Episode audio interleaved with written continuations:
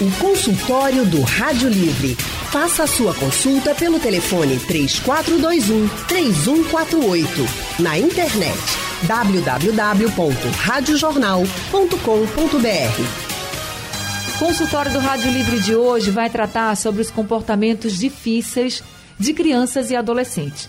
É muito comum que as crianças e adolescentes queiram quebrar as regras e acabam testando a autoridade dos pais. O que fazer na hora de uma birra, de um grito do seu filho ou de até mesmo de um comportamento agressivo? Bem, para nos orientar, nós convidamos a psicanalista Rafaela Paixão.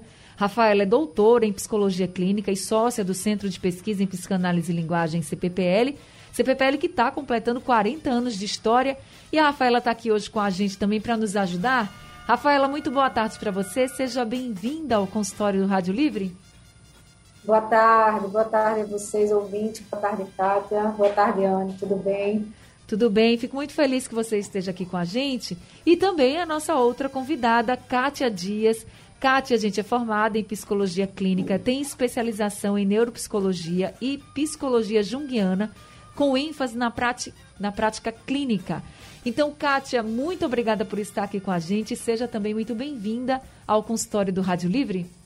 Boa tarde, Ana. Anne, boa tarde, ouvintes. Boa tarde, Rafaela. É uma honra estar aqui com vocês, é, participando desse programa de tão expressivo, né? Tão expressivo conteúdo. Uma boa tarde.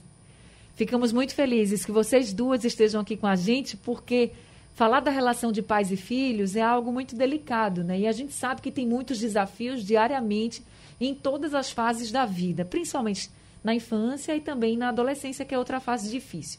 E eu já queria deixar aqui para os nossos ouvintes, quem estiver ouvindo a gente em todo lugar do mundo, vocês podem participar já a partir de agora, mandando mensagens pelo painel interativo no site aplicativo da Rádio Jornal. Vocês vão ver lá o painel interativo.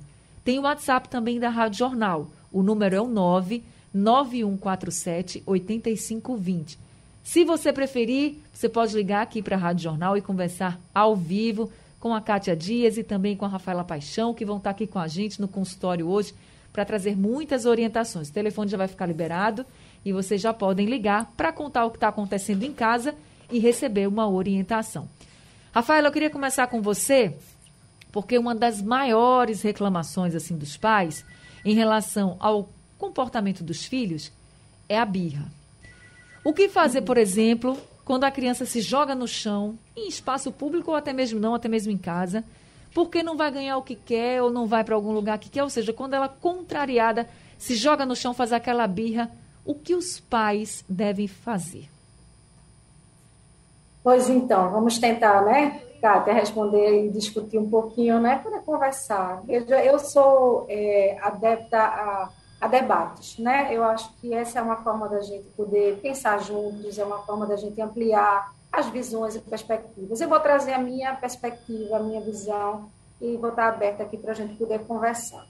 Eu acho que assim é muito importante que a gente leve em consideração que faz parte do processo de amadurecimento das crianças, faz parte do processo de desenvolvimento das crianças é, a, a, a, o teste de realidade, né? o teste dos limites, o teste de realidade, a própria experiência do com ou não.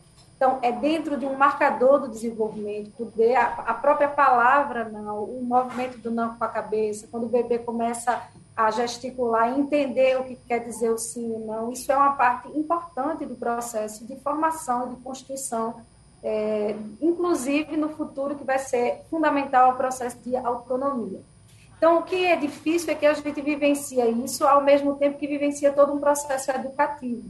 Então, isso coloca para pais, educadores e profissionais de saúde, a todos aqueles que têm contato direto com crianças e adolescentes, um desafio enorme, que é encontrar a justa medida entre o que é educativo, né, diante desses não, de, nãos, dessas recusas, dessa postura, vamos dizer assim, um tanto insubmissa diante de determinadas regras, e encontrar um, um, veículo também de permitir uma, uma experimentação de, de, sua existência, de sua, de sua opinião, de sua expressão de vontade.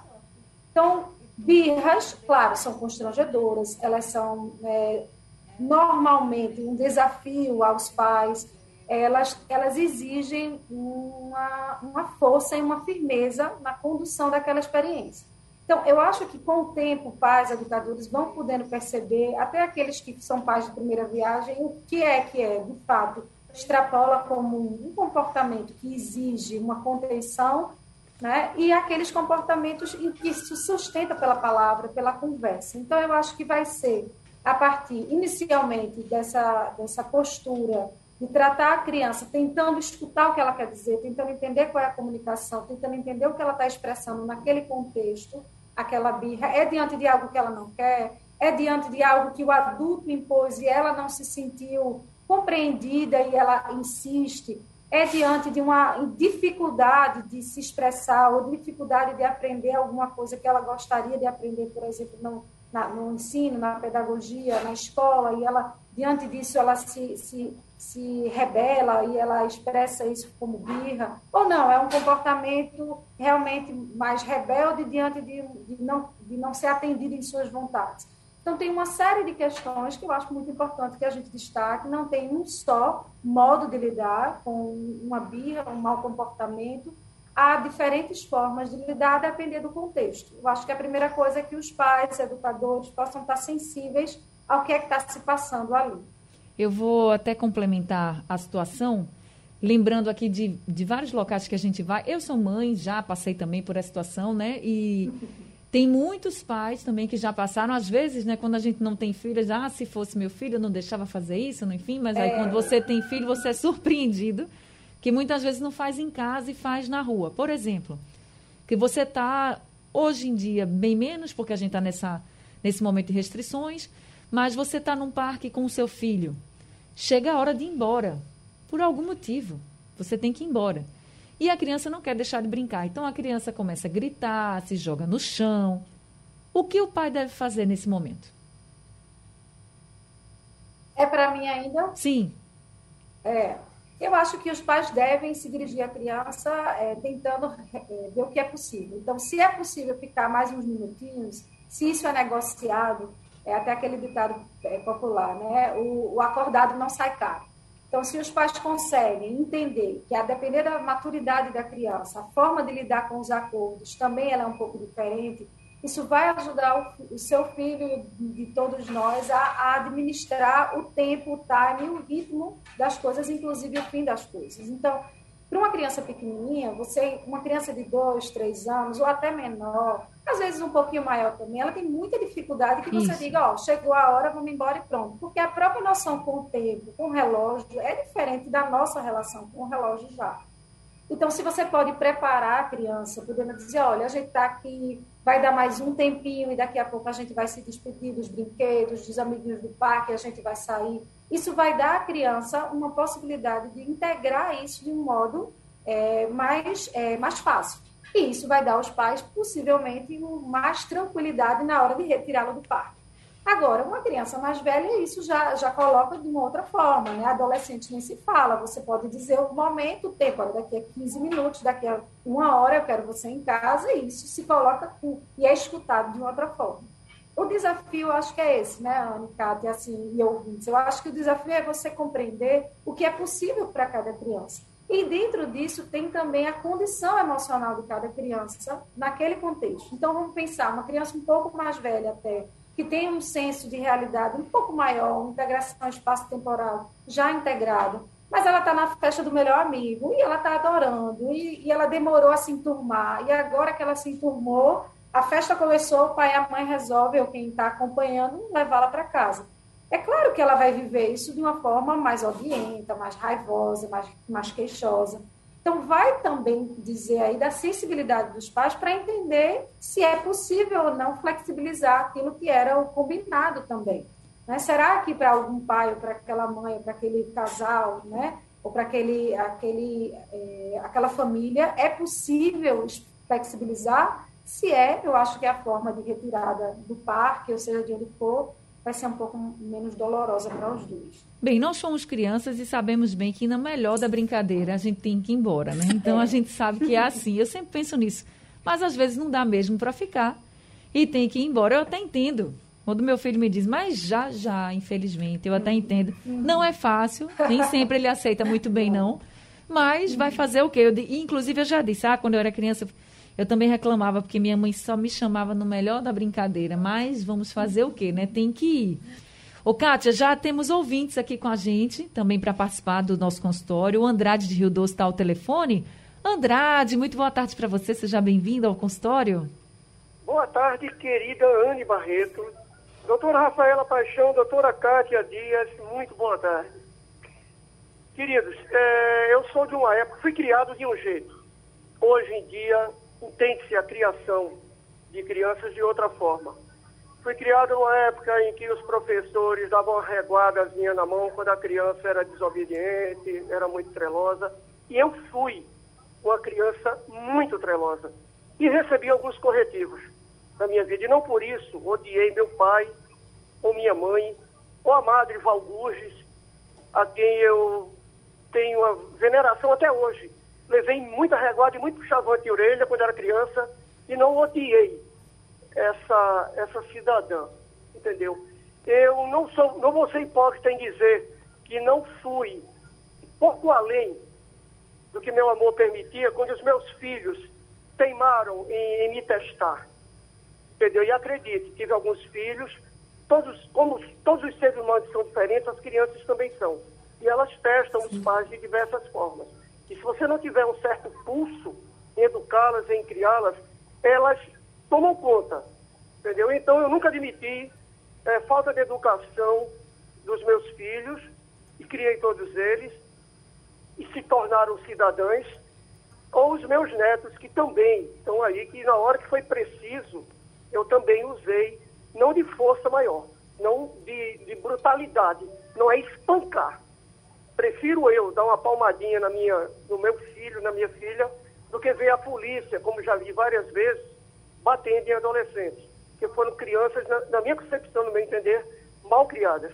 Tá, queridos? Então eu queria saber das doutoras se numa hora extrema, uma palmadinha na mão, não é espancar, gente, entenda, não é espancar, mas uma palmadinha, uma, uma forma um pouco mais forte, não ajuda a criar essas crianças e educar também esses pré-adolescentes. Obrigado, queridos. Obrigada, Andrade. Kátia, você pode ajudar o Andrade? Sim, Andrade, muito obrigada pela sua explanação. Isso me fez lembrar também da minha infância. Eu tenho recordações assim expressivas de muita trela também. Na nossa época, não vou dizer a minha idade, mas na nossa época não tinha psicólogo, né? O psicólogo, como a gente às vezes conversa de forma até cômica, era um chinelo, né? O psicólogo é o chinelo, né? Que ficava atrás da porta, que a mãe ficava lá corrigindo. Mas hoje existe uma evolução, não é uma evolução, não que o chinelo a gente vai colocar de uma forma pejorativa do nosso passado, do que a gente viveu, mas hoje a gente entende que o diálogo, pelas expressões de, de tudo que acontece é, no nosso campo emocional, no nosso campo espiritual, no nosso campo social, a gente sabe que o diálogo é um processo construtivo muito importante na vida da gente. E hoje as crianças me parecem que vêm com uma predisposição muito diferente das crianças anteriores, daquelas crianças que viviam de pé no chão, né? Então as crianças realmente nos testam, as crianças questionam, elas precisam ter respostas. Ora, se as, se as crianças nos exigem tanto, Será que os pais estão preparados para essas crianças? É esse o nosso questionamento, é esse o nosso estudo. Porque esses pais que são agora adultos, talvez foram crianças que não receberam o que hoje estas crianças estão cobrando: flexibilidade, diálogo, liberdade, questionamento, não é isso? E aí você me fala, meu querido ouvinte, você me fala da palmada, né? Até onde isso é eficaz nesse processo. Nós acreditamos que um diálogo pode ser uma, ter uma eficácia muito maior que o efeito de uma palmada. Né? A palavra firme, as colocações feitas de forma clara, desde pequenininha com a criança, desde pequenininho, onde você adulto também desenvolve isso, é muito mais eficaz que uma palmada. Então, você desenvolver na criança essa possibilidade dela ser ouvida e ela também te ouvir, pode substituir, sim, a palmada, porque a palmada pode ter interpretações variadas no contexto emocional daquele ser que está construindo. Né? Ele pode ter interpretações, muito mais que a fala, uma linguagem pode trazer uma repercussão talvez equivocada, pode ter uma interpretação violenta, pode ter uma, uma interpretação do tipo: se eu apanhar, eu também tenho que bater.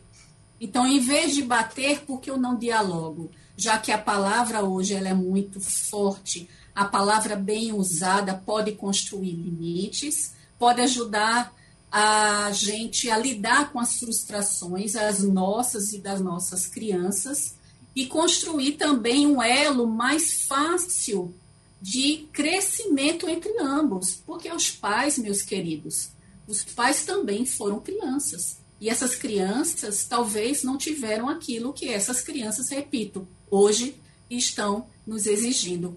Muito obrigada pela sua pergunta, meu querido. Tá respondido então aí para o Andrade. E o Jaziel Rodrigues de Beberibe também está ao telefone com a gente. Jaziel, boa tarde. Diane, o que eu tenho a dizer é o seguinte, Ana, que toda teoria ela é muito fácil. Agora a prática é que é complicada, né? Eu mesmo, o relato que eu tenho para contar é o seguinte, eu não tenho, não, nunca fui pai, estou com 51 anos, nunca fui pai, mas já morei com mulheres que sempre tiveram filhos. E assim, a minha relação com esses filhos era bem melhor do que com a própria mãe. Eu cheguei, eu cheguei a morar com mulheres que os filhos me atendiam e não atendia a, a, a própria mãe. Morei com uma mesmo que eu, quando eu comecei a morar com ela, os meninos não tinham limite para assistir televisão, assistia qualquer coisa que não era para criança. E eu fui botando para a TV educativa, TV cultura e saí domando os meninos. E os meninos me atendiam mais do que a própria mãe. Outro a mãe se levantava de três horas da manhã para dar mingau, o menino com sete anos, e eu disse, está errado. Aí fui tirando devagarzinho aos poucos e digo, olha, você não vai deixar de dar o seu mingau, menino, mas você vai tirando devagarinho. Você coloca no copo para tirar da mamadeira. Eu sei que a avó disse que o menino ia me odiar, aí foi que eu fiz para tirar o mingau. Digo, você pega um copo, bota no copo, bota três canudinhos de Guaraná, a gente bota a boca em cada um e a gente faz que está puxando para ver quem termina primeiro. Aí o menino postava sozinho, jogou a mamadeira, tirou o mingau e quando eu ia comer feijão com cuscuz, o menino dizia, mãe, eu quero igual de painho. Mesmo assim.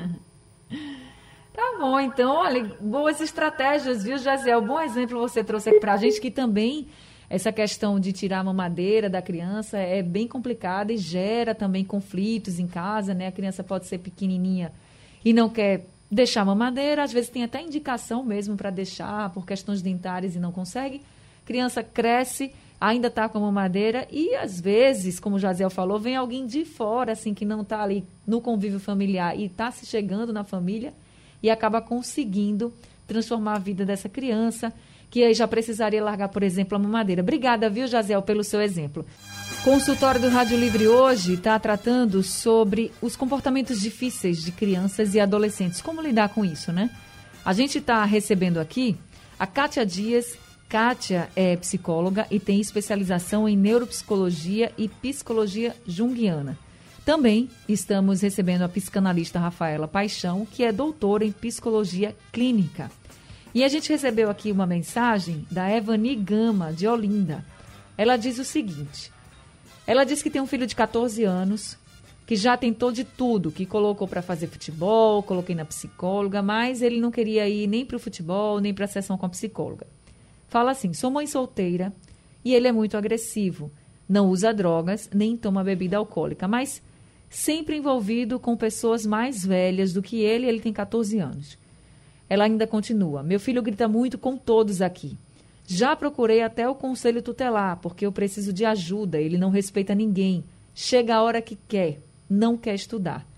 No conselho tutelar eu não vi solução. O que eles me mostraram, na minha concepção, meu filho ficaria pior, por isso desisti. Aí ela coloca aqui que a cunhada é psicóloga infantil e a prima também, e que o conselho foi conversar com o filho, mas ela diz: ele não me escuta.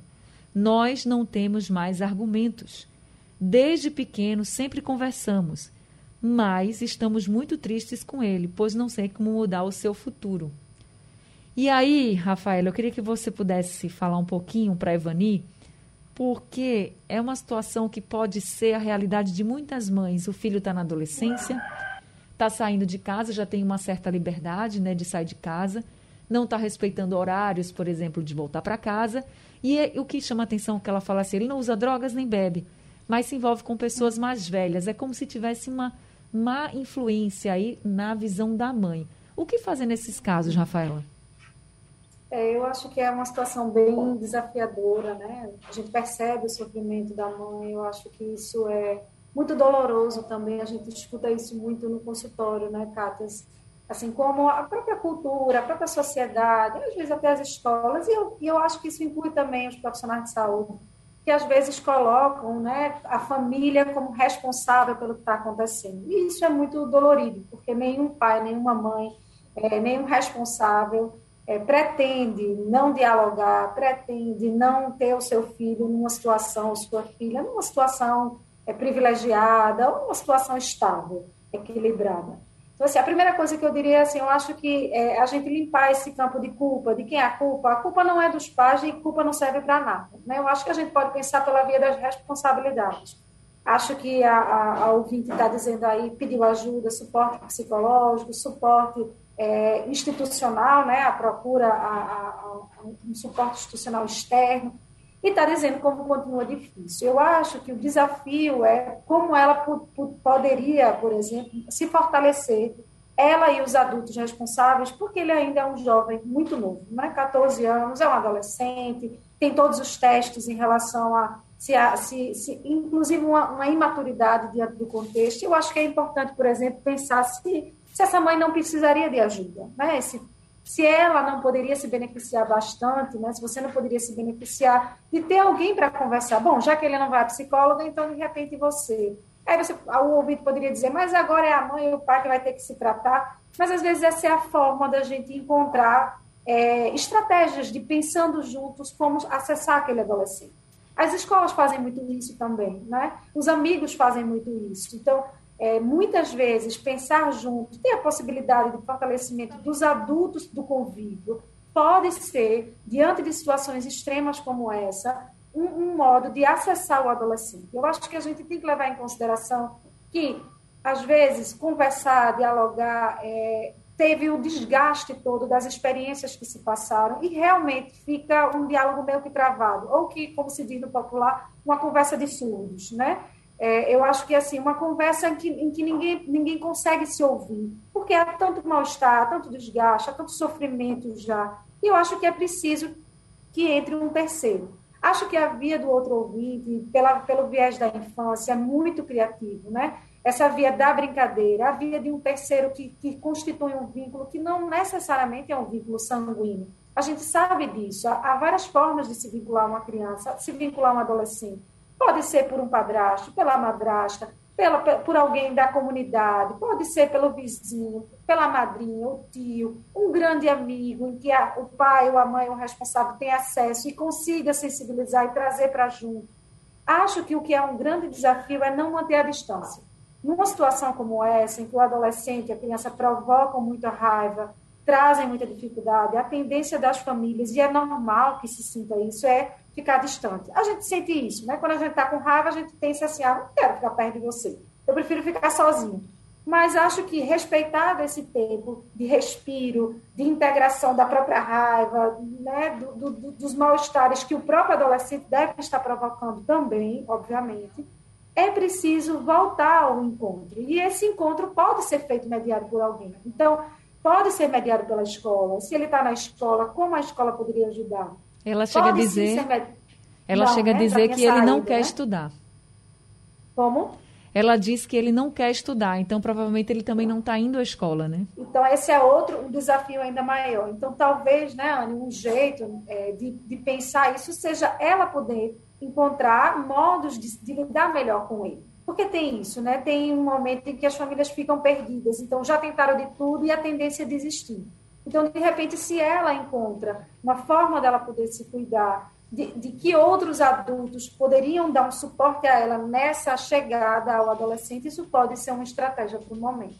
Ô, Rafaela, quando ela fala assim, ah, ele nunca chega na hora, eu não sei como é que está essa relação em casa, mas acredito assim, que se ele chegar tarde, ela pode reclamar, e aí pode ficar em um clima pior. Você acha que nesse momento ele chegou tarde, né? Porque a mãe ela fica preocupada, assim, não é só uma questão de estar em casa por estar em casa, por um capricho da mãe, por exemplo. É que você fica preocupado com seu filho na rua. Você não sabe o que pode estar acontecendo. E muitas vezes o adolescente ele não tem essa noção da preocupação, né? Parece que o pai ele está querendo ali apenas desafiar o filho e não é bem isso. E aí eu queria que você falasse um pouco assim: chegou tarde, eu vou lá conversar com ele, começa a gritaria, aquela agonia. É melhor dar um tempo e esperar para conversar depois, para tentar não ter essa briga e esse relacionamento não ficar ainda mais fragilizado? É, eu acho que tudo vai depender do bom senso, né? Se naquele dia a mãe ou o pai, o responsável, está em condições de acessar o adolescente e de, e de, de falar sobre o, o, combinado, ou se não houve combinado, o mal-estar que está colocado, acho que isso deve ser feito no momento. Mas acho que é um equívoco também, isso vale para todos nós. Pai, relações pais e filhos, relações amorosas, relações de trabalho, a gente não tem que resolver tudo no momento. A gente pode resolver no depois também. Isso, isso às vezes dá a possibilidade de respirar, elaborar o que vai dizer, pensar direitinho. Agora, ele só tem 14 anos. Né? Talvez esteja um pouco perdido, como a mãe diz, talvez ela esteja exausta, talvez ela esteja se sentindo desesperançosa, desiludida, desacreditada já, né? Mas é importante, talvez, lhe lembrar, não desista né, do seu filho. Eu acho que há sempre estratégias. Não, não deu certo até agora, não quer dizer que não vai dar. Continuará sendo um desafio. Né? Agora, ali tem, tem coisas positivas. Ele, ela está dizendo que não está envolvido com droga, ela está dizendo que ele vai, ele demora a chegar, mas ele volta para casa. Então, quais vão ser as formas dela poder se aproximar? Essa aproximação pode vir, o diálogo não tem que ser, senta na mesa e vamos conversar sobre o que houve. O diálogo é estar junto também, é se interessar pelas coisas dele é saber, também, tá você chegou outra hora, o que, é que você estava fazendo, onde você estava, quem estava lá, e se você trouxesse esses amigos para cá, ou essa menina para eu conhecer, ou esse garoto para eu conhecer. Esse é um jeito de habitar o mundo do adolescente e não tomar um espaço e uma distância maior que pode ser um dificultador do diálogo. Então, diálogo não é só para tratar do que está acontecendo de ruim. Diálogo é também um modo de fazer parte do, do que o outro está vivendo. Sônia de Casa Amarela está ao telefone com a gente. Sônia, boa tarde. Oi, boa tarde e a todos que estão aí na mesa com você. Obrigada. Olha, aqui em Casa Amarela, eu não sei se ainda existe, aqui próximo ao Dom Vital, tinha, tinha um centro especial que recebia esses meninos assim de 12, de, de 14 anos, parece que até aos 16, que, que eles faziam prática de aprender marcenaria, pintura, essas coisas. Era muito bom. Eu não sei se acabou. É uma pena quando a gente escuta é, esses meninos com esses probleminhas assim, que podia ajudar. Tinha até campinho de futebol para eles aprender a treinar essas coisas. A gente Eu... precisa mesmo desses espaços, né, é. públicos, inclusive, para que as crianças e adolescentes possam ocupar o seu tempo, aprendendo coisas novas, brincando. É muito importante isso mesmo, isso dona é. Sônia. Eu estou na escuta, viu? Tá certo, dona Sônia, muito obrigada pela sua contribuição aqui com a gente. O Marcelo de Macedo, desculpa, de Garaçu também está com a gente. Macedo, boa tarde. Boa tarde, Ana. Olha, eu quero dar um exemplo. É o seguinte, eu entrei na aeronáutica e logo muito jovem eu fiz o curso de cabo. Quando a gente é cabo, sargento, aí a gente começa a comandar soldados. Então, como eu era jovem, eu dava ordem para os soldados, jovens também, com amor, com carinho, não me obedeciam. Aí eu vi uns caras velhos, eles davam ordem com, com e os soldados a ligação está ruim, a gente perdeu o contato aqui com o Macedo de Igaraçu. Eu vou continuar aqui o consultório com a, algumas considerações que chegaram pelo painel interativo, Kátia. A gente falando dessa questão das birras. E aí a Cláudia de Paysandu, ela disse assim: Uma vez meu irmão, que tinha em torno de cinco anos, se jogou no chão numa loja e eu mandei ele levantar. Como ele continuou esperneando no chão, eu me encostei na parede, cruzei as pernas e os braços e fiquei calada olhando para ele. Daí um tempo ele parou, levantou e veio para junto de mim suspirando. Pegou na minha mão e nós fomos embora. Quando ele viu que não dei importância e as pessoas estavam olhando para ele, ele parou. Kátia, na sua opinião, essa é uma boa estratégia? Sim, sim. É uma das estratégias para a gente não alimentar aquele comportamento que está sendo expresso pela criança para ela chamar atenção, né? Então ela vai testar, ela vai, ela vai colocar para o adulto uma, uma forma dele testar, né? Dele testar o cuidador, dele testar o pai, dele testar a mãe, enfim, os adultos que estão ao redor. Então, se você alimentar aquilo, você vai reforçar o que a gente chama de reforço.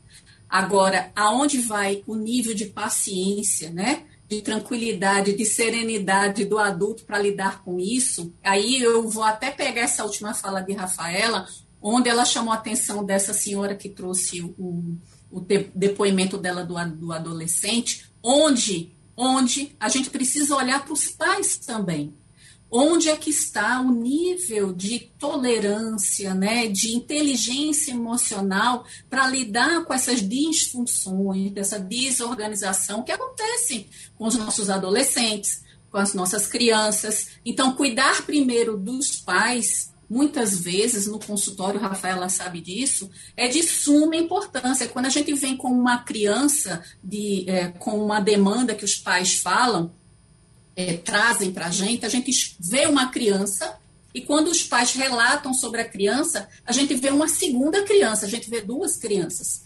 A criança que se apresenta e a criança que os pais retratam.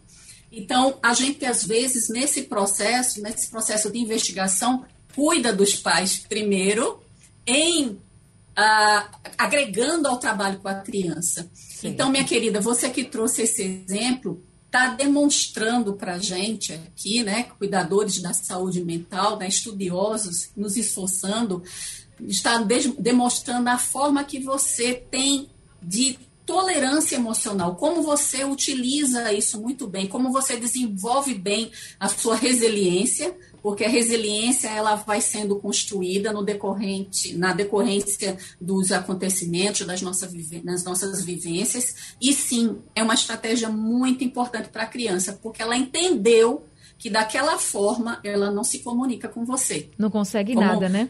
Ô, Kátia, não consegue, né, Anne? Isso. Rosemary de Casa Amarela está dizendo aqui que tem um filho de oito anos e que ele teima em não obedecer porque ele não aceita o novo relacionamento que a mãe está vivendo depois que se separou do pai.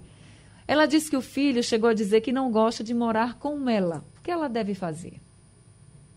É, é para mim, né? Essa sim, pergunta. Sim. a gente recebe muito essa demanda, né, Rafaela? Também as crises no, no, no, nos novos relacionamentos advindo né, da, da criança que tinha aquele espaço com a mãe ou com o pai que se ausentou e vem um outro elemento tomar aquele espaço. E a criança não entende, ela se sente invadida, ela se sente realmente violada no espaço que ela entendia que era do pai ou da mãe, porque pode acontecer, não é? E vem um outro elemento, então, ela vai expressar realmente o descontentamento dela, ela vai expressar realmente a rebeldia, porque ela não está entendendo como é que esse processo se dá dentro do processo interrelacional da mãe. E aí vem uma outra questão, né, que, que vem, que é, eclode nesse momento. Como é que foi a separação anterior? Que consequências deixou com essa criança que ainda está repercutindo? Como é que ela olhou para essa separação, não é? Que ainda está dando essa, essas nuances de rebeldia para esse novo que está chegando. E esse novo também tem que ter uma complacência muito grande com esse processo, já que ele ama essa criatura que ele está estabelecendo essa nova relação, minha querida. Ele precisa também entrar com você nesse processo.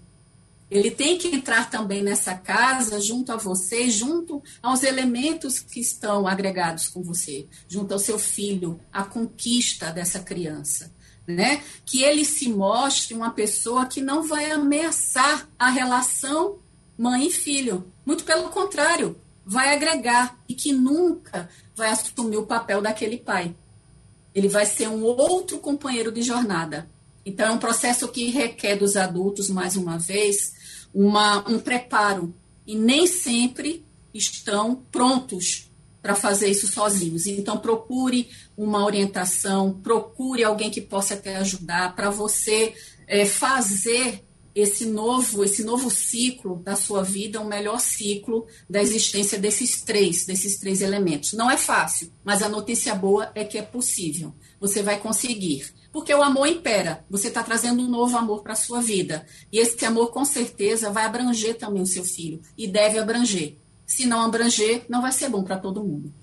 É isso, gente. Infelizmente, nosso tempo acabou, mas eu acho que a grande mensagem que fica aqui é que a gente precisa de tolerância, paciência, muito amor com os nossos filhos e nunca desistir. É o que a Kátia e a Rafaela estavam falando aqui, a gente não pode desistir, a gente tem que tratá-los com muito amor, de fato, mas também impondo limites. É difícil, eu falo como uma mãe também, é difícil muito mesmo, mas a gente consegue com paciência. Espero que vocês também tenham gostado desse consultório. Adorei. Kátia, Rafaela, vocês certamente ajudaram muitas pessoas aqui quem mandou perguntas pelos nossos, pelo nosso WhatsApp já respondeu também dizendo obrigada, me ajudou bastante. Então, assim, fico muito feliz com esse consultório. Rafaela Paixão, Kátia Dias, muito obrigada por esse consultório e sejam sempre muito bem-vindas aqui com a gente. Obrigada também. Prazer lhe conhecer, Kátia. Obrigada aos ouvintes. Muito obrigada, obrigada ouvintes, Anne, Rafaela. Foi muito bom estar com vocês. Falar de saúde mental e ajudar todas as criaturas uhum. é muito bom. Fico muito feliz. É isso mesmo. Obrigada, viu? Voltem sempre. O consultório do Rádio Livre está uhum. chegando ao fim, gente. Daqui a pouco ele está disponível no site, no aplicativo da Rádio Jornal e também nos principais aplicativos de podcast, além de ser reprisado durante a madrugada.